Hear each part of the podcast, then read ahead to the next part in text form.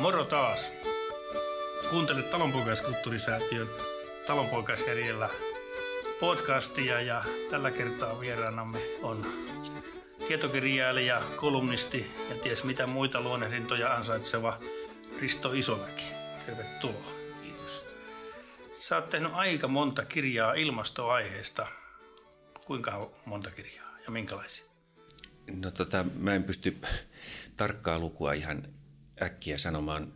Mä oon kirjoittanut sekä romaaneja, muutamia, noin puolitusinaa, jossa on ilmastonmuutosaihe niin kuin keskeisesti läsnä. Sitten oon kirjoittanut aika monta tietokirjaa ilmastonmuutoksesta, joista osa on ilmestynyt Suomessa alun perin ja osa on ilmestynyt Intiassa.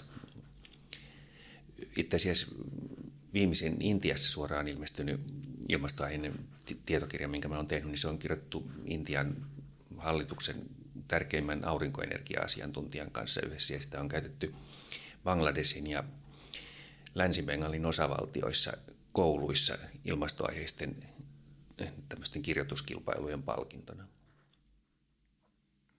Sä oot myös Aarelehden paljon luettu kolumnisti ja tota, ilmeisesti viimeisin näistä ilmastokirjoista on tämmöinen kuin Miten Suomi pysäyttää ilmastonmuutoksen. Tässä kerrotaan erilaisista teknologista vaihtoehdoista, millä tätä otsikon mukaista hommaa, eli ilmastonmuutoksen torjuntaa voidaan tehdä. Kuinka pitkälle sä oot teknologia-optimisti? No, kyllä mä oon teknologia-optimisti tässä ilmastoasiassa se on mun mielestä perusteltua, koska hirveän iso osa ongelmasta johtuu edelleen siitä, että meillä on monilla sektoreilla käytössä aivan vääränlaista tekniikkaa. Me tuotetaan energiamme väärällä tavalla ja meidän autot on vääränlaisia ja niin poispäin. Eli iso osa ongelmasta voidaan mun mielestä ratkaista paremmin teknisin keinoin. Mutta totta kai mä oon sitä mieltä myös, että ei nämä tekniset ratkaisut pitkän päälle riitä, ellei me ruveta myös toimimaan itse kohtuullisemmin tai, tai ihminen pystyy lisäämään kulutustaan määrättömästi, että, että niin näiden teknisten ratkaisujen rajat tulee jossakin vaiheessa vastaan. Mutta tuosta kirjasta ja sen nimestä mä haluaisin sanoa sen verran, että toi nimi, miten Suomi pysäyttää ilmastonmuutoksen, niin sehän on tarkoituksella vähän tämmöinen provokatorinen ja pikkasen liiotteleva.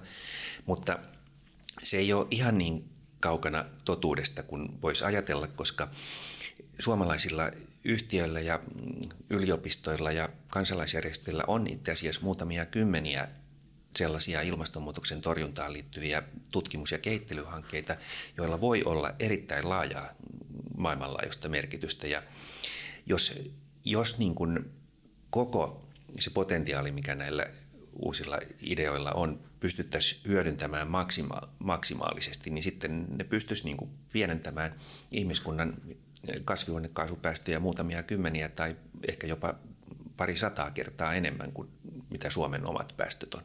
Et se nimi ei ole, ei ole niin, niin, niin kuin liiotteleva kuin voisi ajatella. Muistan muuten, että tuossa kirjassa, miten Suomi pysäyttää ilmastonmuutoksen, niin siinä on tavallaan – muista talvisotaan, oliko jopa Ihantalan taisteluun asti niin kuin tällainen pieni koukku. Muistaaksä itse kirjoittaneesta tällaisesta?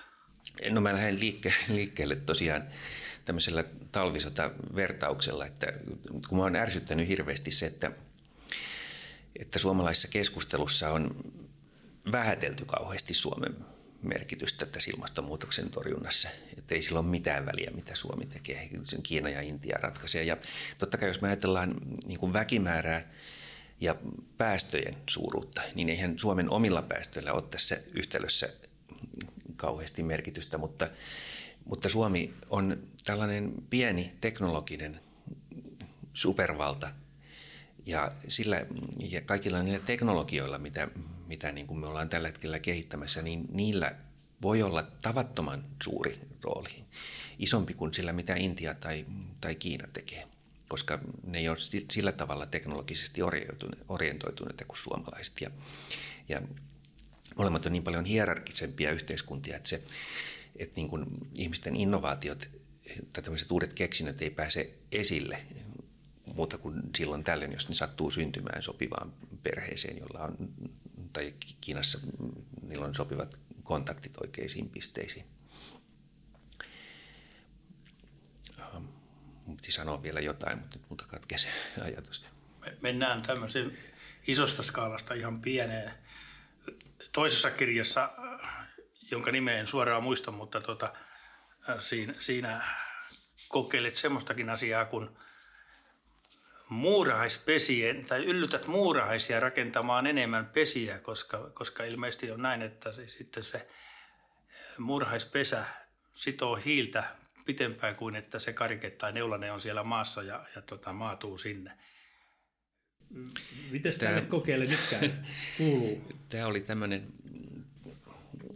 no tämä, oli, tämä on semmoisesta kirjasta, missä mä leikittelin kaikilla tämmöisillä osittain todella pölillä ja osittain mun mielestä ihan oikeasti hyvillä ideoilla siitä, miten ilmastonmuutosta voisi torjua.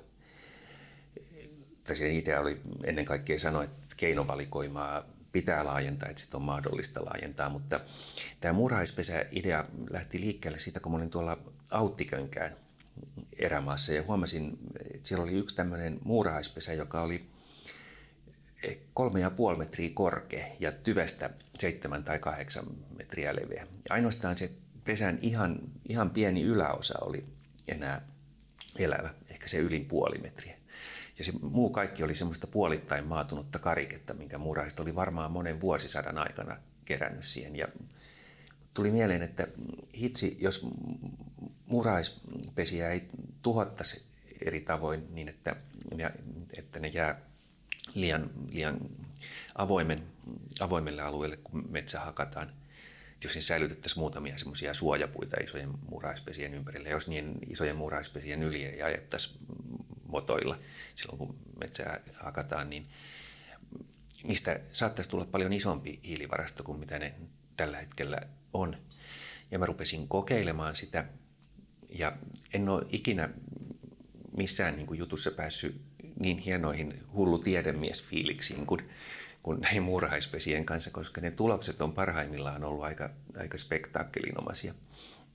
Esimerkiksi Bruvarvissa mun kaikkien aikojen toinen koepesä, niin se on, joka oli semmoinen 30 senttiä korkea alun perin, niin se on nyt melkein miehen, miehen korkunen ja aika, aika massiivinen. Ja se on meidän koko, koko sen talon punkkipuolustuksen niin kuin kova ydin, koska siellä on sillä alueella on valtava punkkiongelma ja ne levittää borrelioosia ja muita tauteja.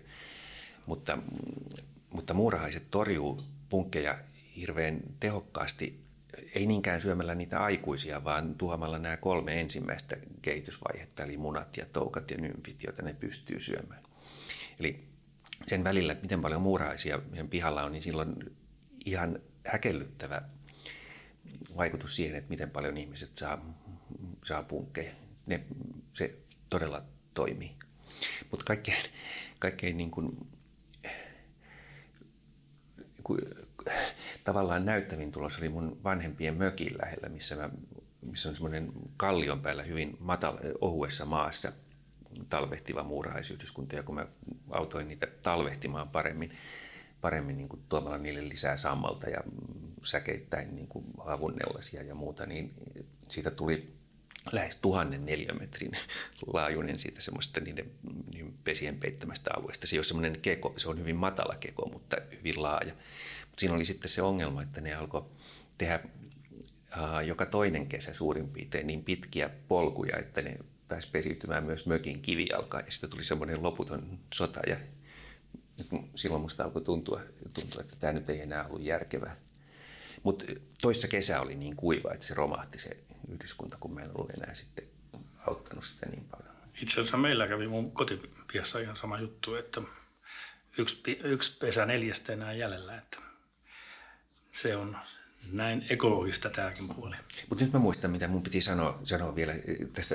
Mä en sanonut talvisota juttua loppuun, tai mä halusin muistuttaa tästä talvisodan historiasta, kun nyt tulee taas niin kuin tasavuosia kuluneeksi siitä, että – että niin kuin suomalaisia oli toisen maailmansodan aikana noin yksi tuhannesta maailman ihmisestä, mutta Suomi itse asiassa aika monta kertaa vaikutti ratkaisevalla tavalla, tavalla niin kuin toisen maailmansodan kulkuun tästä huolimatta. Ja tämä pitäisi muistaa mun mielestä esimerkkinä siitä, että vaikka on pieni maa, niin jos on teknologisesti orientoitunut, niin pystyy vaikuttamaan hirveän paljon isomman maailman asioihin merkittävästi. Ja tässä pitäisi muistaa myös se, että Suomella on ilmastonmuutosta hillitsevien teknologioiden kehittämisessä aika pitkä historia. Ensimmäinen tämmöinen on kehitetty 5500 vuotta sitten. Tunnetaan, mun vaimo on savolainen, mutta yksi asia, mistä mä savolaisille ikuisesti katkera on se, että tämä, tämä hieno kulttuuri, joka tämän innovaation on kehittänyt, on nimetty pöljän kulttuuriksi sen takia, että se on, tämä teknologia on ensimmäiset merkit sitä on löydetty Pöljän kylästä Siilinjärveltä. Mä viittaan tällä niin sanottuun asbestikeramiikkaan, jonka ansiosta tämmöiset pikkuruiset hylke, hylkeenpyynnillä elävät metsästä- ja keräilijäyhteisöt pysty äkkiä äh, niin kuin polttamaan tai kuumentamaan hylkeen rasvaa niin, että ne pysty tekemään sitä tämmöistä kauppatavarana hirveän arvokasta öljyä, jolla oli kysyntää todella laajalla alueella. Ja, ja tämän niin kuin kestävämmän ja kovempia lämpötiloja kestävämmän keramiikan ansiosta ne pystyi myös kuljettamaan sitä pitkien matkojen päähän. Ja niistä tuli mesoliittisen kivikauden mittareilla katsottuna erittäin rikkaita ihmisiä. Ja sen takia tämmöiset pikkuruiset mesoliittiset metsästä ja keräilijä yhteisöt Suomessa pysty luomaan aivan ainutlaatuisen kivikautuisen kulttuurin, jonka ytimenä oli tämä, että jokaisella kylällä oli tämmöinen niin sanottu jätinkirkko, tämmöinen, tämmöinen jonkinlainen seremoniakeskus. Eli käytännössä on tämmöisiä suorakulmioita, joita, joita ympäröi korkeat kivivallit, jotka voi olla 70 metriä kilveitä. Mutta mut tämä on kiinnostavaa tämän ilmastonmuutoskeskustelun näkökulmasta sikäli, että yksi näistä tämän teknologian myöhemmistä sovellutuksista, eli tämmöisen äh, serpentiinimineraalista tehdyn asbestin ja, ja sementin sekoitus on, on edelleen hyvin laajassa käytössä suurimmassa osassa maailmaa. Se ei aiheuta syöpää niin kuin samalla tavalla kuin nämä toisen tyyppiset asbestit, joita, joita, joita, joita niin kuin ihmisen valkosolut ei pysty siivoamaan muutamassa viikossa tai kuukaudessa pois ihmisen elimistöstä. Ja Itä-Asiassa, Etelä-Asiassa, Kaakkois-Aasiassa tämän tyyppisiä rakennusmateriaaleja pidetään kaikkein ilmastoystävällisimpinä olemassa olevina rakennusmateriaaleina, koska ne vähentää sementin ja teräksen tarvetta ja, ja rakennuksien jäähdyttämisen tarvetta. Palataan Helsinkiin ja, ja nykyhetkeen. 5500 niin, vuotta eteen. Niin, sä tota, asut itse omakotitalossa Helsingissä ja, ja oot omassa, voisiko sanoa, kotitalossa tehnyt kaikenlaisia energianäkökulmasta fiksuja ratkaisuja ja kokeiluja. Kerrotko vähän lisää, miten tämmöinen tavallinen asuja voi parantaa tätä omaa niin kuin ilmastopärjäämistään? Itse asiassa äh, Mä oon tehnyt tämmöisiä energiaremontteja tai ollut niissä mukana keskeisesti 11 tai 12 asunnon kohdalla, kahden pienen taloyhtiön kohdalla ja sitten yhdessä, yhdessä niin kuin meidän ihan, ihan omassa rakennuksessa. Tämä on tärkeä asia, koska ja tämä on yksi sellainen alue, missä, missä tarvittaisiin sellainen tietty kulttuurillinen, kulttuurillinen muutos Suomessa ja tämmöinen niin kuin prioriteettien muutos tai muutos siinä, mitä me pidetään kaikkein tärkeimpänä. Koska tällä hetkellä, kun me ajatellaan meidän, meidän taloja ja koteja, niin me pidetään tärkeimpänä sitä, että, että ulkoseinässä on aina hyvä maali, katossa on hyvä maali ja sisällä kaikki on vimpan päälle kunnossa ja siistiä. Keittiökalusteet on uudet. Lattiassa katos seinissä ei saa näkyä asumisen jälkiä, ei, ei mitään pientäkään viiltoa missään. Ja, ja me usein käytetään niin keittiöremonttiin aika esimerkiksi tai, tai turhaan kylpyhuoneen remonttiin tai, tai niin kuin muihin tämmöisiin pintaremontteihin, jonka tehtävänä on pitää kaikki siistin näköisenä. monta kertaa enemmän rahaa kuin mitä, mitä maksaisi eliminoida koko talon kasvihuonekaasupäästöt kokonaan tai, tai suuri osa niistä. Ja me tehdään näin vaikka, vaikka energiansäästöremontit ja, ja niin kuin siirtyminen uusiutuvaan energiaan on, on niin kuin taloudellisesti tavattoman kannattavia ja muuttuu hirveän nopealla vauhdilla yhä kannattavammaksi. Mä, ne, mitä me ollaan itse tehty ja mistä meillä on kokemusta, on, on esimerkiksi se, että me ollaan monin tai muutamiin asuntoihin pistetty vanhan purueristeen päälle tämmöistä ekovillalevyä. Jos, jos keskittyy vain yläpohjan eristämiseen ja unohtaa ne hankalat seinät, niin se on tavattoman nopea homma. Se on, se on niin kuin muutama tunti tai yksi päivä per, per asunto. Ja, ja niin kuin sen taloudellinen tuottavuus ja ekologinen hyöty on suhteessa siihen taloudelliseen tai, tai työ, omaa työaikaa koskevaan investointiin nähden niin aivan, aivan järkyttävän hyvä. Meillä on Malmin talossa meillä on myös, myös pieni aurinkovoimalla 4,2 kilowattia 2013 asennettu. Se, silloin kun me pystytään käyttämään se sähkö itse, se me saadaan se noin kolmanneksella siitä hinnasta, mitä me maksettaisiin verkkosähköstä. Ja itse asiassa mutta meidän oma kulutus ja, ja niin kuin se voimalan tuotanto ei tietenkään kohtaa toisiaan, koska se tuottaa kesällä kaikkein eniten, mutta, mutta nyt mutta se ylijäämäsähkö menee verkkoon ja siitäkin me ruvetaan, saadaan käytännössä jo omat tuotantokustannukset takaisin silloin, kun me myydään sitä verkkoon. Mutta se on myös hyvä tapa pienentää kasvihuonekaasupäästöjä. Sitten me ollaan kaikissa näissä, mitä mä mainitsin, niin suora sähkölämmitys ja tämmöinen vanhanaikainen puulämmitys korvattu nykyaikaisilla pellettitakoilla tai pellettikaminoilla ja ilmalämpöpumpuilla. Ilmalämpöpumput ja tämmöiset ja pellettilämmitys tai puulämmitys on erittäin hyvä työpari, koska nykyaikaiset ilmalämpöpumput Etelä, Suomen, Etelä-Suomessa ne tuottaa jo viisi kertaa enemmän lämpöä keskimäärin lämmityskauden aikana kuin mitä menee sisälle sähkön muodossa. Ja, ja se hyötysuhde on vielä, vielä parempi, jos tekee niin, että käyttää niitä esimerkiksi kymmeneen pakkasasteeseen asti. Ja sitten kun, menee, sit kun niiden tämä kopsuhde rupeaa heikkenemään, niin sitten siirtyy puulämmitykseen sen kovan pakkasjakson aikana.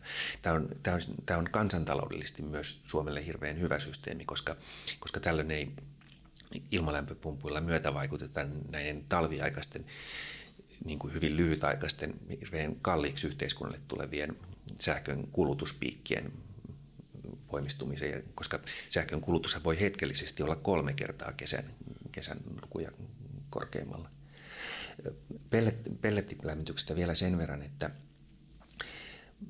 niin kuin syrjäisillä seuduilla tai pienillä paikkakunnilla sillä ei ole niin, niin suurta väliä, että polttaako halkoja vai polttaako pellettejä. Mutta, mutta niin kuin pääkaupunkiseudulla tai muissa suurissa kaupungeissa, missä asuu ihmisiä usein niin kuin tuhatkin kertaa tihemmässä kuin, kuin maaseudulla, niin tällaisilla alueilla sillä on merkitystä, koska ne, koska niin kuin ne pienhiukkaspäästöt, mitä pumpien poltosta tulee, kannattaa tämmöisillä seudulla minimoida. Joo, tässä oli monta, monta niksiä. Yhden muistan, että taisit jossakin kirjassa, että jos on tämmöinen ikkunaverho, joka voidaan vetää niin kuin tavallaan muodostamaan kolmas ruutu tai kolmas lasi siihen ikkunan päälle silloin, kylmän kauden aikana ja sitten, tai, tai sitten kesällä varjostamaan, että aurinko liikaa lämmitä taloa. Että siis todella niin kuin moni, monella tavalla voi tehdä näitä juttuja. Tämä, tämä on semmoinen, mitä voi lämpimästi suositella, koska se on, ne rullaverot on tosi halpoja ja vaikka olisi kolme ikkunalasia valmiina ja vaikka olisi ihan tiivis ikkuna, niin se silti sen vaikutus on hämmästyttävän suuri. Ja sillä voi sekä viilentää taloa kesällä että, että niin kuin pienentää lämmönhukkaa talvella. Mennään pohtiin tota kansalaisen hiilijalanjälkeä ja, ja muita hiilijalanjälkiä. Me kaikki tiedetään, että keskimäärin tilastollisesti suomalaisen tämä kuluttajahiilijalanjälki on jotakin 10 tonnia vuodessa pikkusen päälle. Mutta sitten on kaksi muutakin hiilijalanjälkeä. Toinen on tämä yhteiskunnallisten palvelujen tavallaan tuottama tai aiheuttama, joka usein unohdetaan. Ja sitten kokonaan ollaan käytännössä niin keskustelematta siitä, että vaikkapa tämmöinen Helsingin kaltainen puolittain suurkaupunkimainen kaupunkirakenne tuottaa sitten vielä kolmannen tyyppisen hiilijalanjäljen, joka ei sisälly tähän palveluihin eikä sisälly näihin kuluttajahiilijalanjälkiin. Miten tätä, niin kuin tätä hiilijalanjälkeä ja yhteiskunnallisen ilmastotietoisuuden niin kuin suuretta kehittelisit, jos, jos nyt tässä kysyn sitä, että tiedämmekö me oikeita asioita, jotta osataan oikealla tavalla päättää? Tämä palvelujen ja kaupunkien hiilijalanjälki, niin se tämmöisellä yksilötasolla on semmoinen asia, mikä ihmisten on hirveän vaikea hahmottaa ja minkä ihmisten on hirveän vaikea puuttua. Et se, mä sanoisin niin, että, että, että niin kuin tätä asiaa pitäisi ehkä lähestyä silleen yleisemmällä tasolla ja, ja niin kuin miettiä uudestaan, että eikö oikeasti ole mitään mahdollisuutta pysäyttää ihmisten niin kuin keskittymistä kaupunkeihin ja, ja niin kuin pienempien paikkakuntien tyhjenemistä tai osittaista tyhjenemistä, koska tässä on tapahtumassa itse asiassa ihan kammottava vahinko. Tämä sanoisin, että, että se mitä on nyt on tapahtumassa, niin se tarkoittaa sitä, että suomalaiset yhteenlaskien menettää hyvin suuren osan yhteenlasketusta varallisuudestaan, kolmanneksen tai ehkä jopa puolet, koska, koska nyt on sellainen tilanne, että, että sen takia, että yhä useammat paikkakunnat on muuttunut muuttotappiopaikkakunniksi niillä, että asuntokauppa on pysähtynyt lähes täysin ja meillä alkaa olla jo lähes kolmannes kaikista Suomen asunnoista semmoisia, joilla ei ole enää markkina-arvoa. Ja sitten kun tietyt, tiettyjen EUn direktiivien vaikutukset aletaan ymmärtää niin tämä ilmiö pahenee vielä. Eli, eli mä luulen, että me saatetaan jonkun ajan päästä olla sellaisessa tilanteessa, että yli puolet kaikista Suomen kiinteistöistä käytännössä menettänyt markkina-arvonsa. Ja käytännössä tämä tarkoittaa sitä, että yhä useammat ihmiset muuttaa, muuttaa kaupunkeihin ja vaihtaa usein hirveän kauniilla paikalla hienon metsän lähellä järvimaiseman, parhaimmillaan komeen järvimaiseman, harjumaiseman luona olevan talon ulkorakennuksineen ja irtaimistoineen ja kaivoineen pääkaupunkiseudulla tai muussa isossa kaupungissa, jonka ikkunoista näkyy roskalaatikoita ja autoja, joista suuri osa on maksettu, maksettu joka on ostettu velaksi pankilta.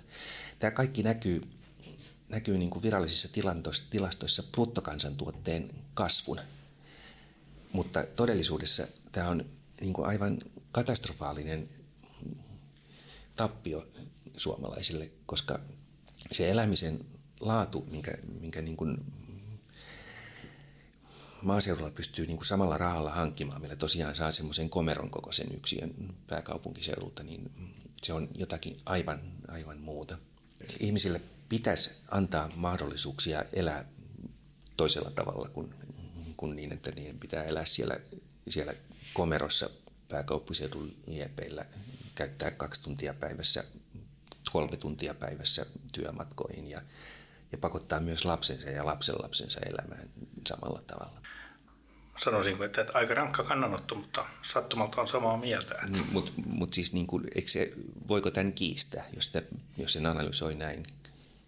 Otetaan vielä tästä kiinni sen verran, että, että kaupungistuminen, mikä nyt on ma- maailman vallitseva yksi megatrendeistä ja tilastollisesti näkee kaikessa sen, niin sehän perustuu fossiilisiin polttoaineisiin. Noin jos ajatellaan tätä kaupunkien metabolismia, tätä aineenvaihduntaa, millä se systeemi pyörii. Tämä on mahdollista. Ja jos ajatellaan sitten semmoinen tilanne, että fossiilisia polttoaineita ei jatkossa käytetä, niin minkälainen kaupunkimuoto on ylipäätään mahdollinen? Kyllä kaupungit pystyy toimimaan myös uusiutuvalla energialla, mutta ne ei pysty itse tuottamaan sitä energiansa, että se pitää tuottaa siellä ympäröivällä maaseudulla. Se kaupunkien siirtyminen uusiutuvaan energiaan on itse asiassa, se on, se on yksi näitä isoja tilaisuuksia elvyttää maaseudun syrjäisiä paikkakuntia. Tai, tai mä sanoisin, että ilmastonmuutoksen torjunta kokonaisuudessaan on, on niin kuin isoin tilaisuus, minkä, minkä maaseutu tulee saamaan lähiä näkö, näköpiirissä olevan tulevaisuuden aikana. Yksi osa sitä on, on uusiutuvan sähkön tuottaminen kaupunkeja varten, koska kaupungeissa on ihmisiä niin tiheessä, että se pinta-ala ei yksinkertaisesti riitä marginaaliseen murto-osaan kaupunkien tarvitseman sähkön tuottamisesta. Otetaan kiinni tästä globaalista tilanteesta, eli tällä hetkellä tota, kaikista maailman käyttämästä energiasta niin ka, hiukan yli 80 prosenttia on fossiilista. Ja taas kaikesta fossiilisesta niin se sama 80 prosenttia käytetään kaupungeissa.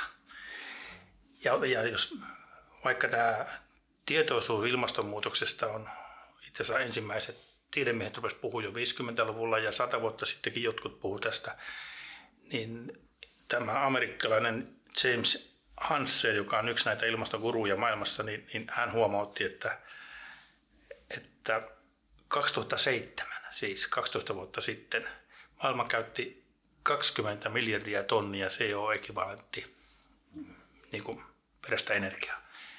Ja nyt se luku 12 vuoden jälkeen on 32 miljardia tonnia. Eli mennään, mennään koko aika aika jyrkästi täysin väärään suuntaan.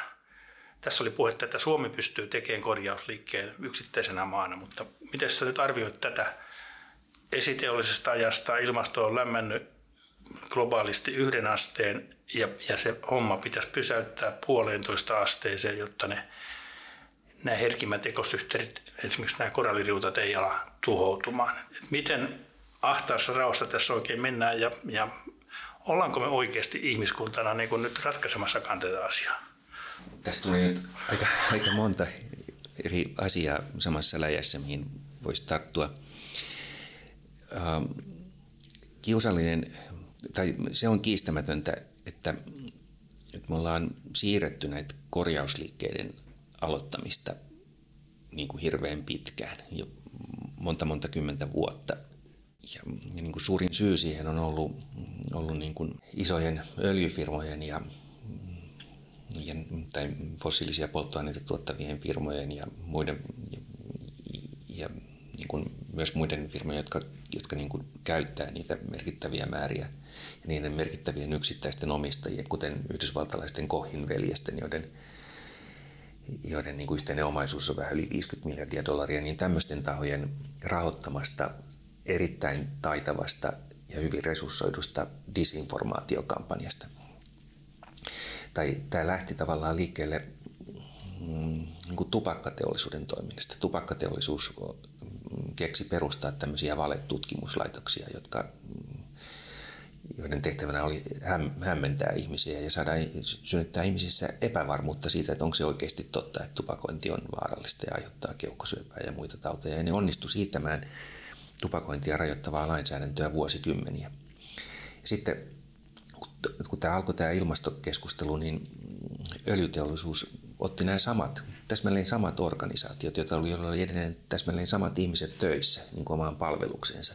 Ja ne alkoi levittää disinformaatiota ilmastonmuutoksesta ja tavoitteena ei ollut kiistää sitä jyrkästi, mutta saada ihmiset epävarmoiksi siitä, että voiko tämä, voiko tämä olla niin, että tämä ei oikeasti olekaan totta. Ja, ja sitten muun muassa Kohin veljeksien ansiosta tämä kampanja muuttui pikkuhiljaa yhä, yhä paremmin resurssoiduksi. Ne on käyttänyt nyt satoja miljoonia dollareita vuodessa tällaiseen. Ja ja ihmiset, jotka, jotka päätyy yhden tämmöisen valetutkimuslaitoksen sivulle, niin ne päätyy sieltä helposti, helposti niin kuin, kun ne viittaa toisiinsa ristiin, mm-hmm. niistä tulee semmoisia sumppuja, että kun sinne, sinne päätyy sinne sumppuun, niin alkaa helposti ehkä ajatella, että ehkä tässä oikeasti on kyse joku jostakin siviilipalvelusmiesten ja feministien ja suurkapitalistien ja köyhien afrikkalaisten salaliitosta vai mikä se viimeinen versio nyt on missä ei tietenkään ole mitään järkeä. Kaikki vakavasti otettavat luonnontieteilijät on nykyään sitä mieltä, että se todennäköisyys, että havaittava lämpeneminen ei ole ihmisen aiheuttamaa, on, on alle yksi miljoonasta tilastollisesti. Mutta mut, okei, tämä siis selittää sen, että minkä takia me ollaan siinä tilanteessa, missä me ollaan nyt. Mutta, mutta nyt on sitten semmoinen tilanne, että nyt nämä korjausliikkeet alkaa to, todella tapahtua merkittävällä tavalla. Ja yksi niin kuin iso muutos on se, että tämmöisten suurien teknologiayritysten, siis jättimäisten ylikan, ylikansallisten teknologiaa valmistavien yritysten, niiden tämmöiset keskeiset yhteistyöorganisaatiot on tehnyt lähes 180 asteen täyskäännöksen. Ja ne lompaa nyt maailman valtioita hyvin aktiivisesti aktiivi, niin kuin kunnianhimoisemman ilmastopolitiikan puolesta. Ja ne on myös päättänyt, että nyt pitää siirtyä tämmöiseen ilmaston kannalta ja ympäristön kannalta kestävämpään teknologiaverkkoon. Ja tämä on siis nyt todella tapahtumassa, mutta, mutta tässä on se ongelma, että me ollaan hirveästi myöhässä, koska energian tuotantojärjestelmien ja liikennejärjestelmien ja muiden yhteiskunnan infrastruktuurien muuttaminen, talojen energiajärjestelmien muuttaminen, se on niin valtava projekti, että ei se voi mitenkään tapahtua muutamassa vuodessa, että se vie väistämättä vuosikymmeniä. Sitten se tarkoittaa sitä, että me voidaan edelleen selvitä tästä, mutta me voidaan selvitä tästä ainoastaan maa- ja metsätaloussektorin avulla.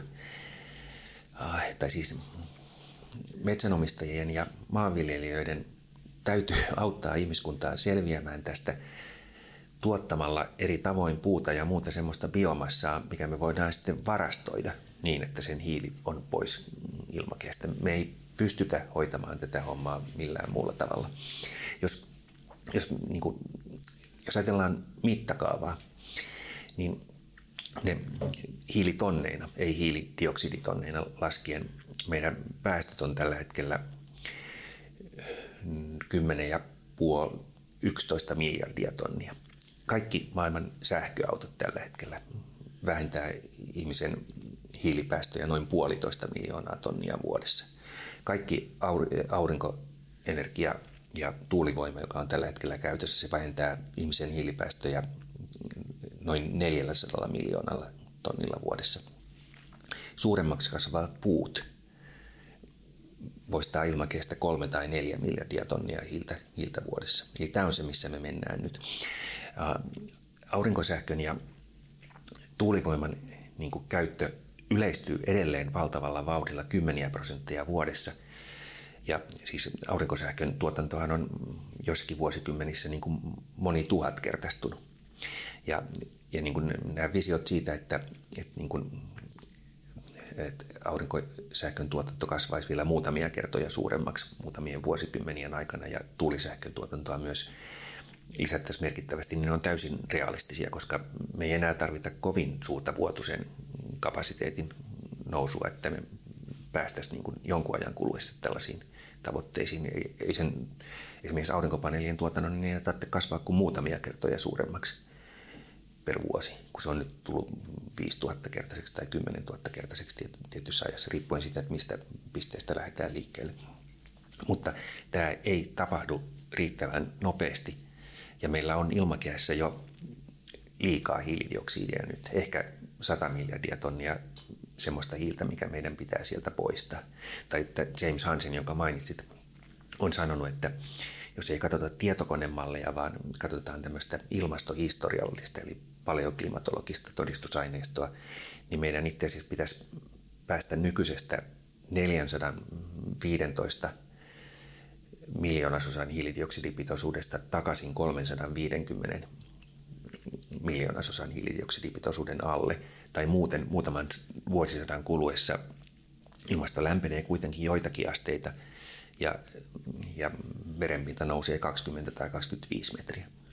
Eli Tämä tarkoittaa sitä, että sen lisäksi, että me pienennetään päästöjä kaikilla näillä sektoreilla, meidän täytyy poistaa ilmakehästä 100 miljardia tonnia hiiltä tuottamalla biomassaa, joka varastoidaan tavalla tai toisella kestävällä tavalla ja kaikki se hiilidioksidi, mitä me vielä lasketaan ilmakehään. Tämä on mahdollista, mutta, mutta se on mahdollista ainoastaan niin kuin semmoisen strategian kautta, jossa maa- ja metsätaloussektori on erittäin keskeisessä asemassa. Maa- ja metsätaloussektorin täytyy pelastaa ihmiskunta. Tämä on, tämä on mielenkiintoista, koska siis jos suomalaista keskustelua seuraa, niin, niin tota, ajatus on se, että kaupungistuminen pelastaa Suomen ja ihmiskunnan. Ja, ja tavallaan ne, jotka on syyllisiä, niin ne on, ne on nyt niitä maa- ja metsätaloustoimijoita. Siis tässä tavallaan psykologisesti menee nyt vähän väärinpäin tämä, tämä kannustevirta. Vai haluatko kommentoida? Tuo mitä sanoit on totta, mutta, tietysti, mutta, mutta tilannetta monimutkaistaa tietysti se, että no, mun mielestä metsätaloussektoria Suomessa on mollattu liikaa, koska metsätaloussektori on niin kuin tehnyt tässä asiassa enemmän kuin kaikki muut yhteensä, hirveän paljon enemmän kuin kaikki muut yhteensä. Mm-hmm. Tai se tuottaa ison osan meidän energiasta ja lisäksi meidän metsät kuitenkin sitoo aika ison osan meidän omista päästöistä jo nyt. Ja lisäksi, lisäksi niin kuin isolla metsäteollisuusyrityksillä niillä on erittäin merkittäviä projekteja siitä, että miten puupohjaisilla tuotteilla pystytään korvaamaan suuria määriä fossiilisia polttoaineita. Esimerkiksi, esimerkiksi autojen päästöt voitaisiin periaatteessa puolittaa.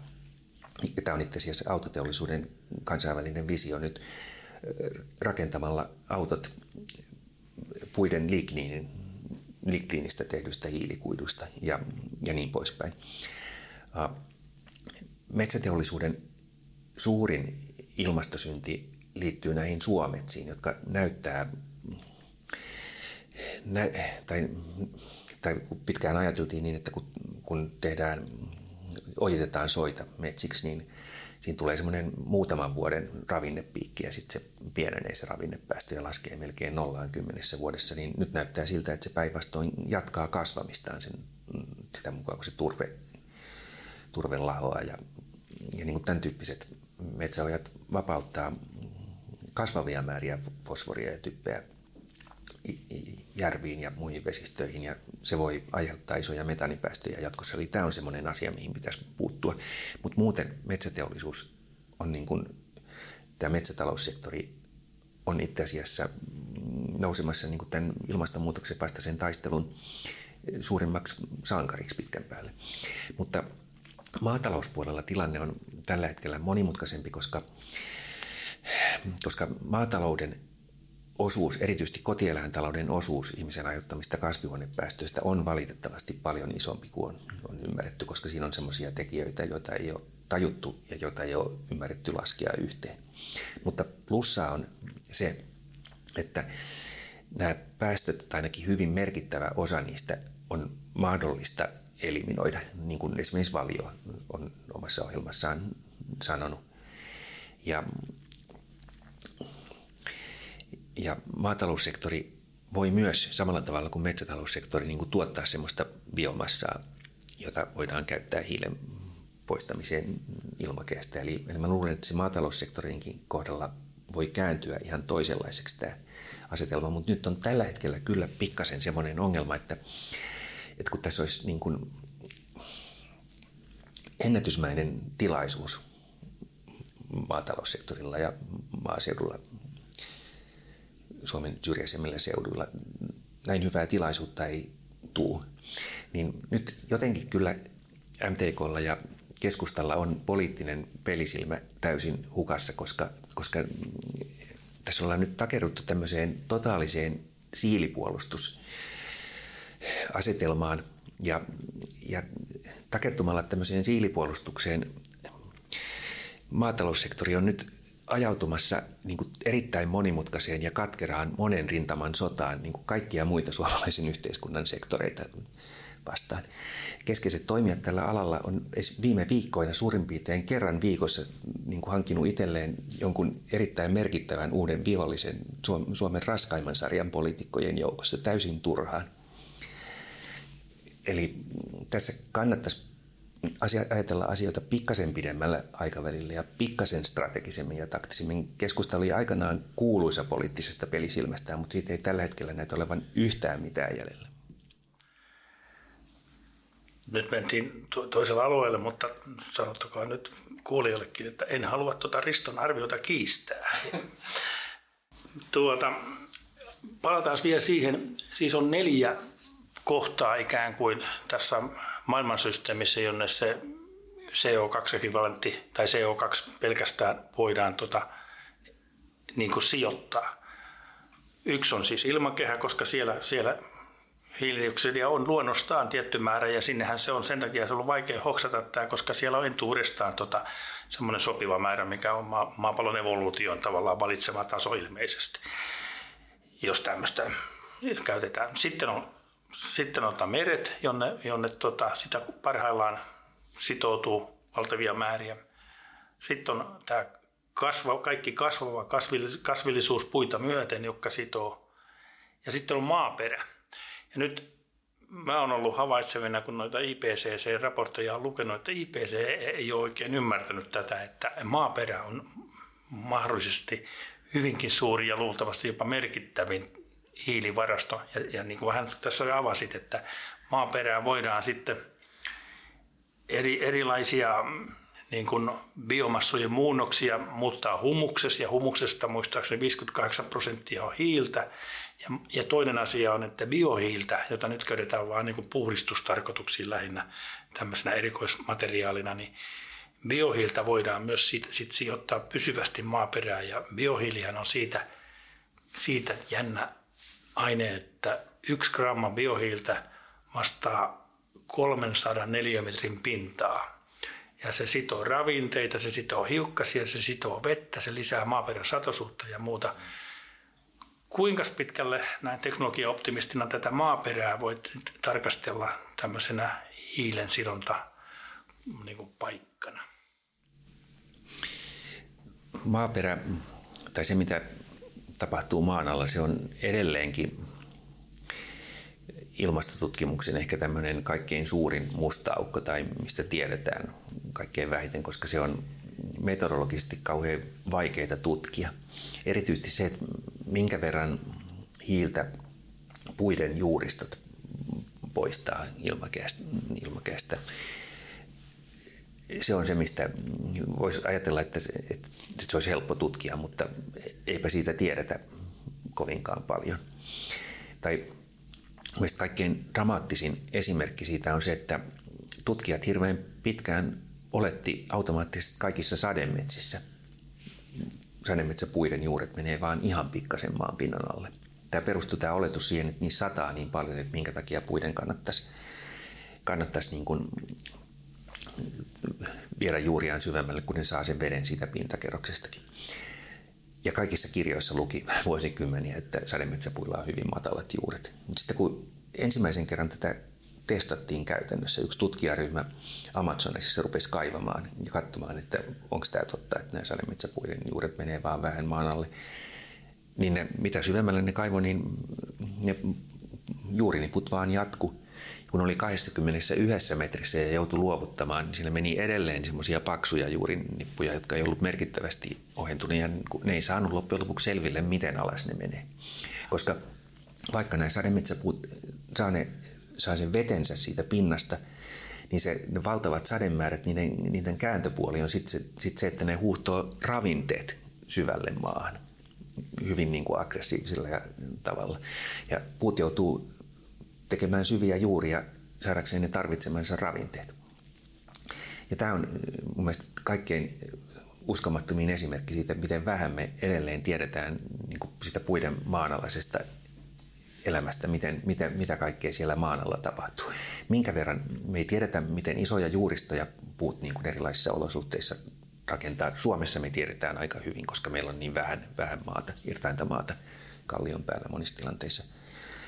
Ja me ei tiedetä, minkä verran niin kuin puiden tuottamien vähän aikaa vaan elävien hienojuurien ilmakehästä poistamasta hiilestä jää pidemmäksi aikaa maaperään. Ja me ei tiedetä, miten iso hiilinielu näiden hienojuurien hajoamisen maaperässä tuottavan hiilihappo ja sen reaktiot erilaisten mineraalien kanssa on. Mutta, mutta meillä on mutta kun meillä on kuitenkin maapallolla meillä on useita, meillä on kolme ja puoli miljardia hehtaaria pysyviä laidunmaita ja sitten lisäksi paljon tämmöisiä väliaikaisia laidunmaita ja suuria määriä metsiä, mitä käytetään laitumena. Tämä ei ole Suomessa enää tavallista, mutta maailmanlaajuisesti tämä on edelleen hyvin tavallista. Ja pelkästään tämmöisen väliaikaisina laidunmaina toimivien heinä- ja ruohomaiden maaperässä on enemmän hiiltä kuin maapallon metsissä. Ja tästä on valtava määrä tutkimuksia, jotka viittaa siihen, että, että niin kuin laidunuksen, liian, liian voimakkaan laidunuksen takia miljardit maahehtaarit maapallolla menettää edelleen joka vuosi. Vuosi paljon hiilidioksidia ilmakehään, ja tätä ei ole ollut virallisissa päästöarvioissa ollenkaan mukana. Tai, tai niin kuin jossakin vaiheessa tuli ihan pieni arvio. Tässä viimeisessä IPCC-raportissa se on 10-30 kertaistettu, että se nyt se yläraja on miljardi hiilitonnia vuodessa, mikä on niin kuin laidunmainen ja maatalousmainen vuosittain vapauttama hiili ilmakehään. Se on lähes varmasti edelleen merkittävä aliarvio. Mutta kiinnostavinta tässä on se, että jos tällaisilta laidunmailta ja liian voimakkaasti viljelyltä pelloilta vapautuu ilmakehään niin kuin miljardi tai pari miljardia tonnia hiiltä vuodessa tai enemmänkin, niin minne se menee? Ainoa paikka, minne se voi mennä käytännössä on, on niin kuin metsien maaperä puiden juurien kautta. Ja se tarkoittaa sitä, että metsien hiilinielujen täytyy olla pikkasen suurempia tai merkittävästi suurempiakin vielä kuin me oletetaan. Ja se, se on erittäin hyvä uutinen, koska jos tämä pitää paikkansa, niin meidän on luutua helpompaa eliminoida isompi osa päästöistämme niin kuin hoitamalla laidunmaita ja peltomaita niin, että ne ei enää vapauta hiiltä ilmakään. Ja meidän on luultua helpompi poistaa ilmakehästä suuria määriä hiiltä kasvattamalla puita isommiksi. Voi kuulostaa maataloustuottajan näkökulmasta niin kuin pelottavilta asioilta, mutta itse asiassa nämä on tavattoman hyviä uutisia ja nämä, nämä lisää erittäin merkittävällä tavalla maataloussektorin, niin kuin, tämä parantaa neuvotteluasemia, koska tämän parempia neuvotteluasemia ei voi olla.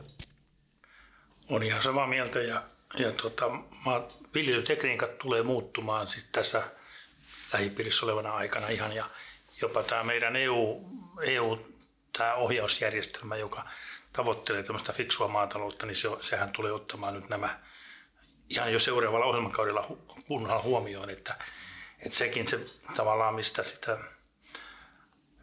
viljelijälle näin pohjoisessa pakollista rahaa tulee EUn kautta, niin se ohjaa myös tähän suuntaan, että Joo. Siinä on mielenkiintoisia, niin kun jatkat, niin tuli, että suomalaisesta metsästä niin kolmasosa siitä hiilestä, mitä metsä yleensä sitoo, niin on koko aikaisia maaperässä.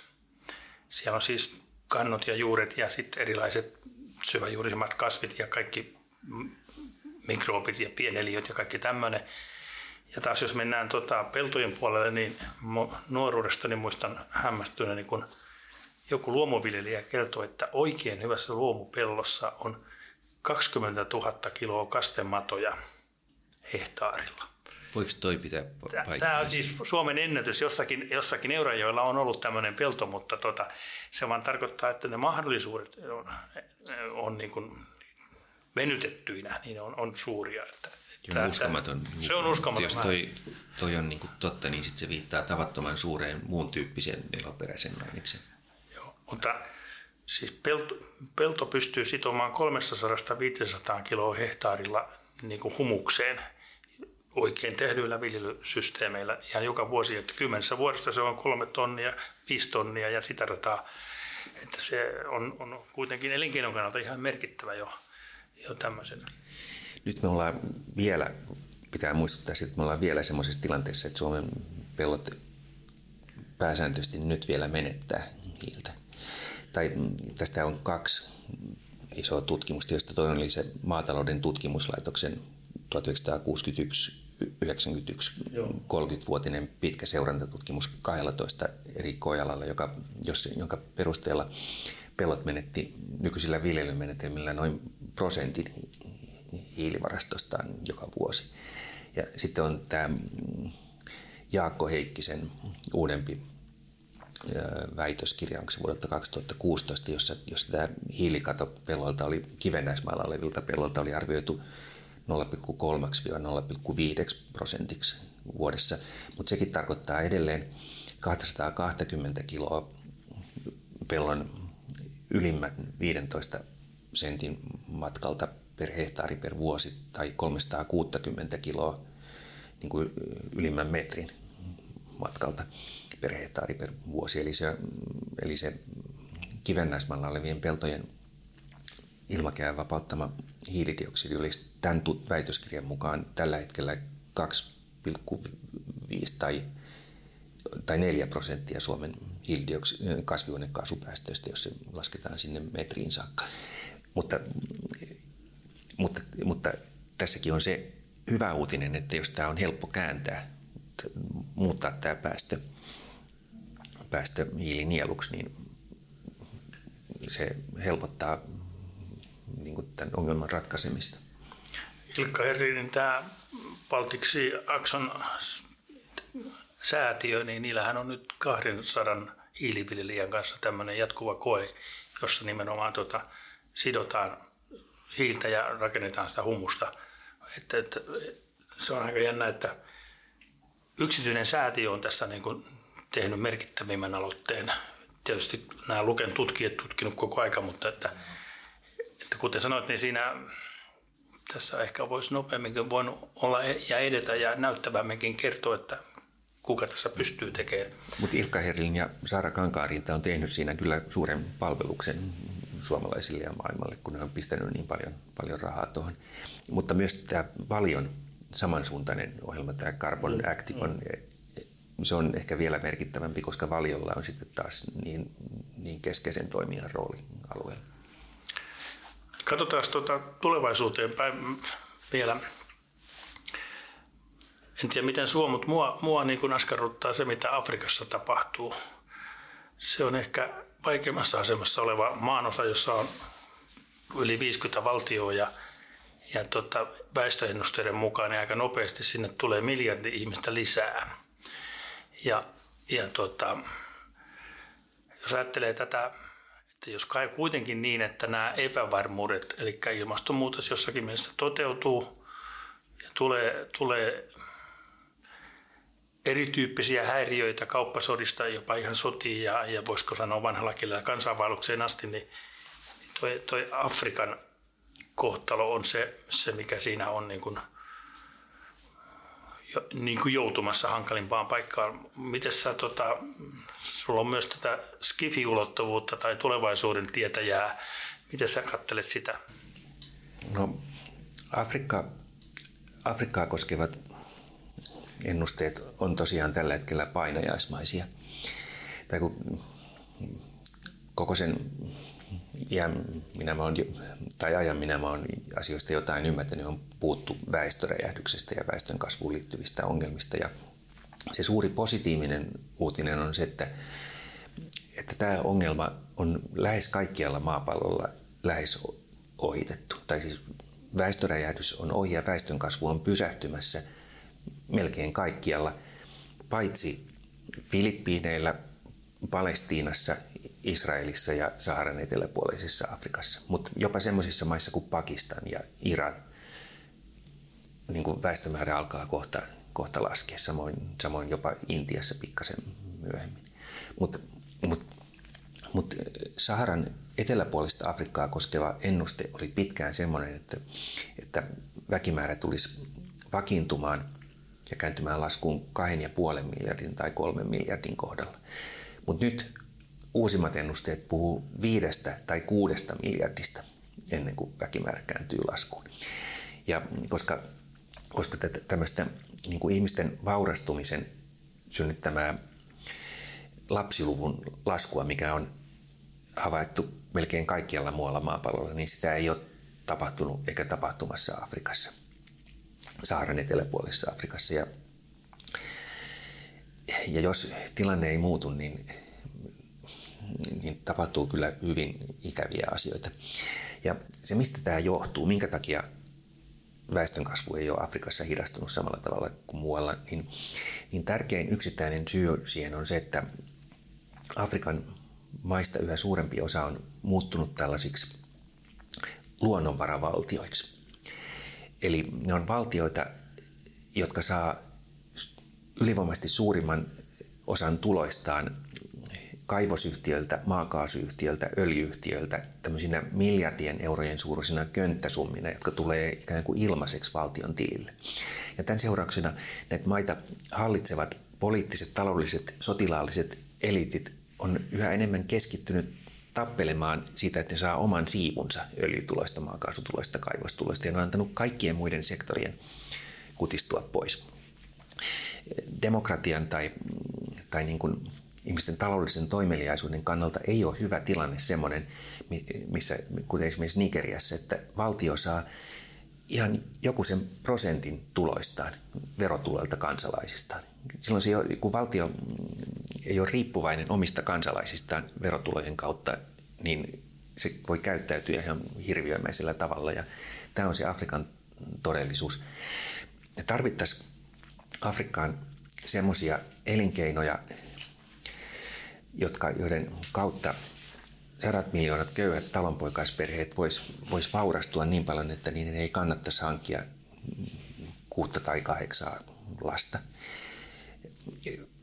Ei ole iso ongelma, jos, jos nämä isot pojat, korruptoituneet poliitikot ja kenraalit ottaa niin kuin pienen siivun kaikista omiin taskuihinsa, mutta, mutta, ne, mutta ne ei saisi, mutta niin pitäisi pystyä järjestämään niin, että ne ei pysty ottamaan kaikkea sitä rahaa itselleen.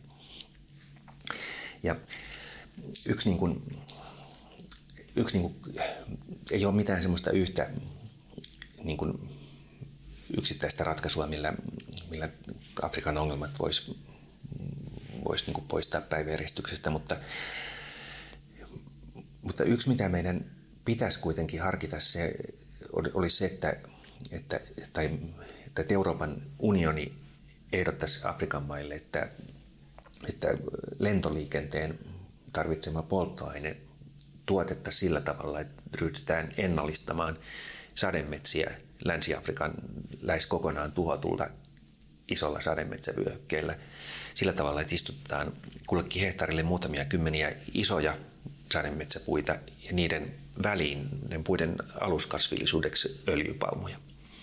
Koska öljypalmu, josta on tullut ympäristöliikkeen eniten vihaama puu osittain hyvistä syistä, mutta osittain niin kuin tiettyjen ylilyöntien takia, on, on kuitenkin maailman paras ja ekologisin biopolttoaineiden tuotantotapa, jos sitä viljellään oikeassa paikassa ja oikeassa, oikealla tavalla. Ja se on alun perin luonnollisissa olosuhteissa ollut sademetsien aluskasvillisuuden kasvili. Se on kasvanut, rehottanut isompien sademetsäpuiden alla.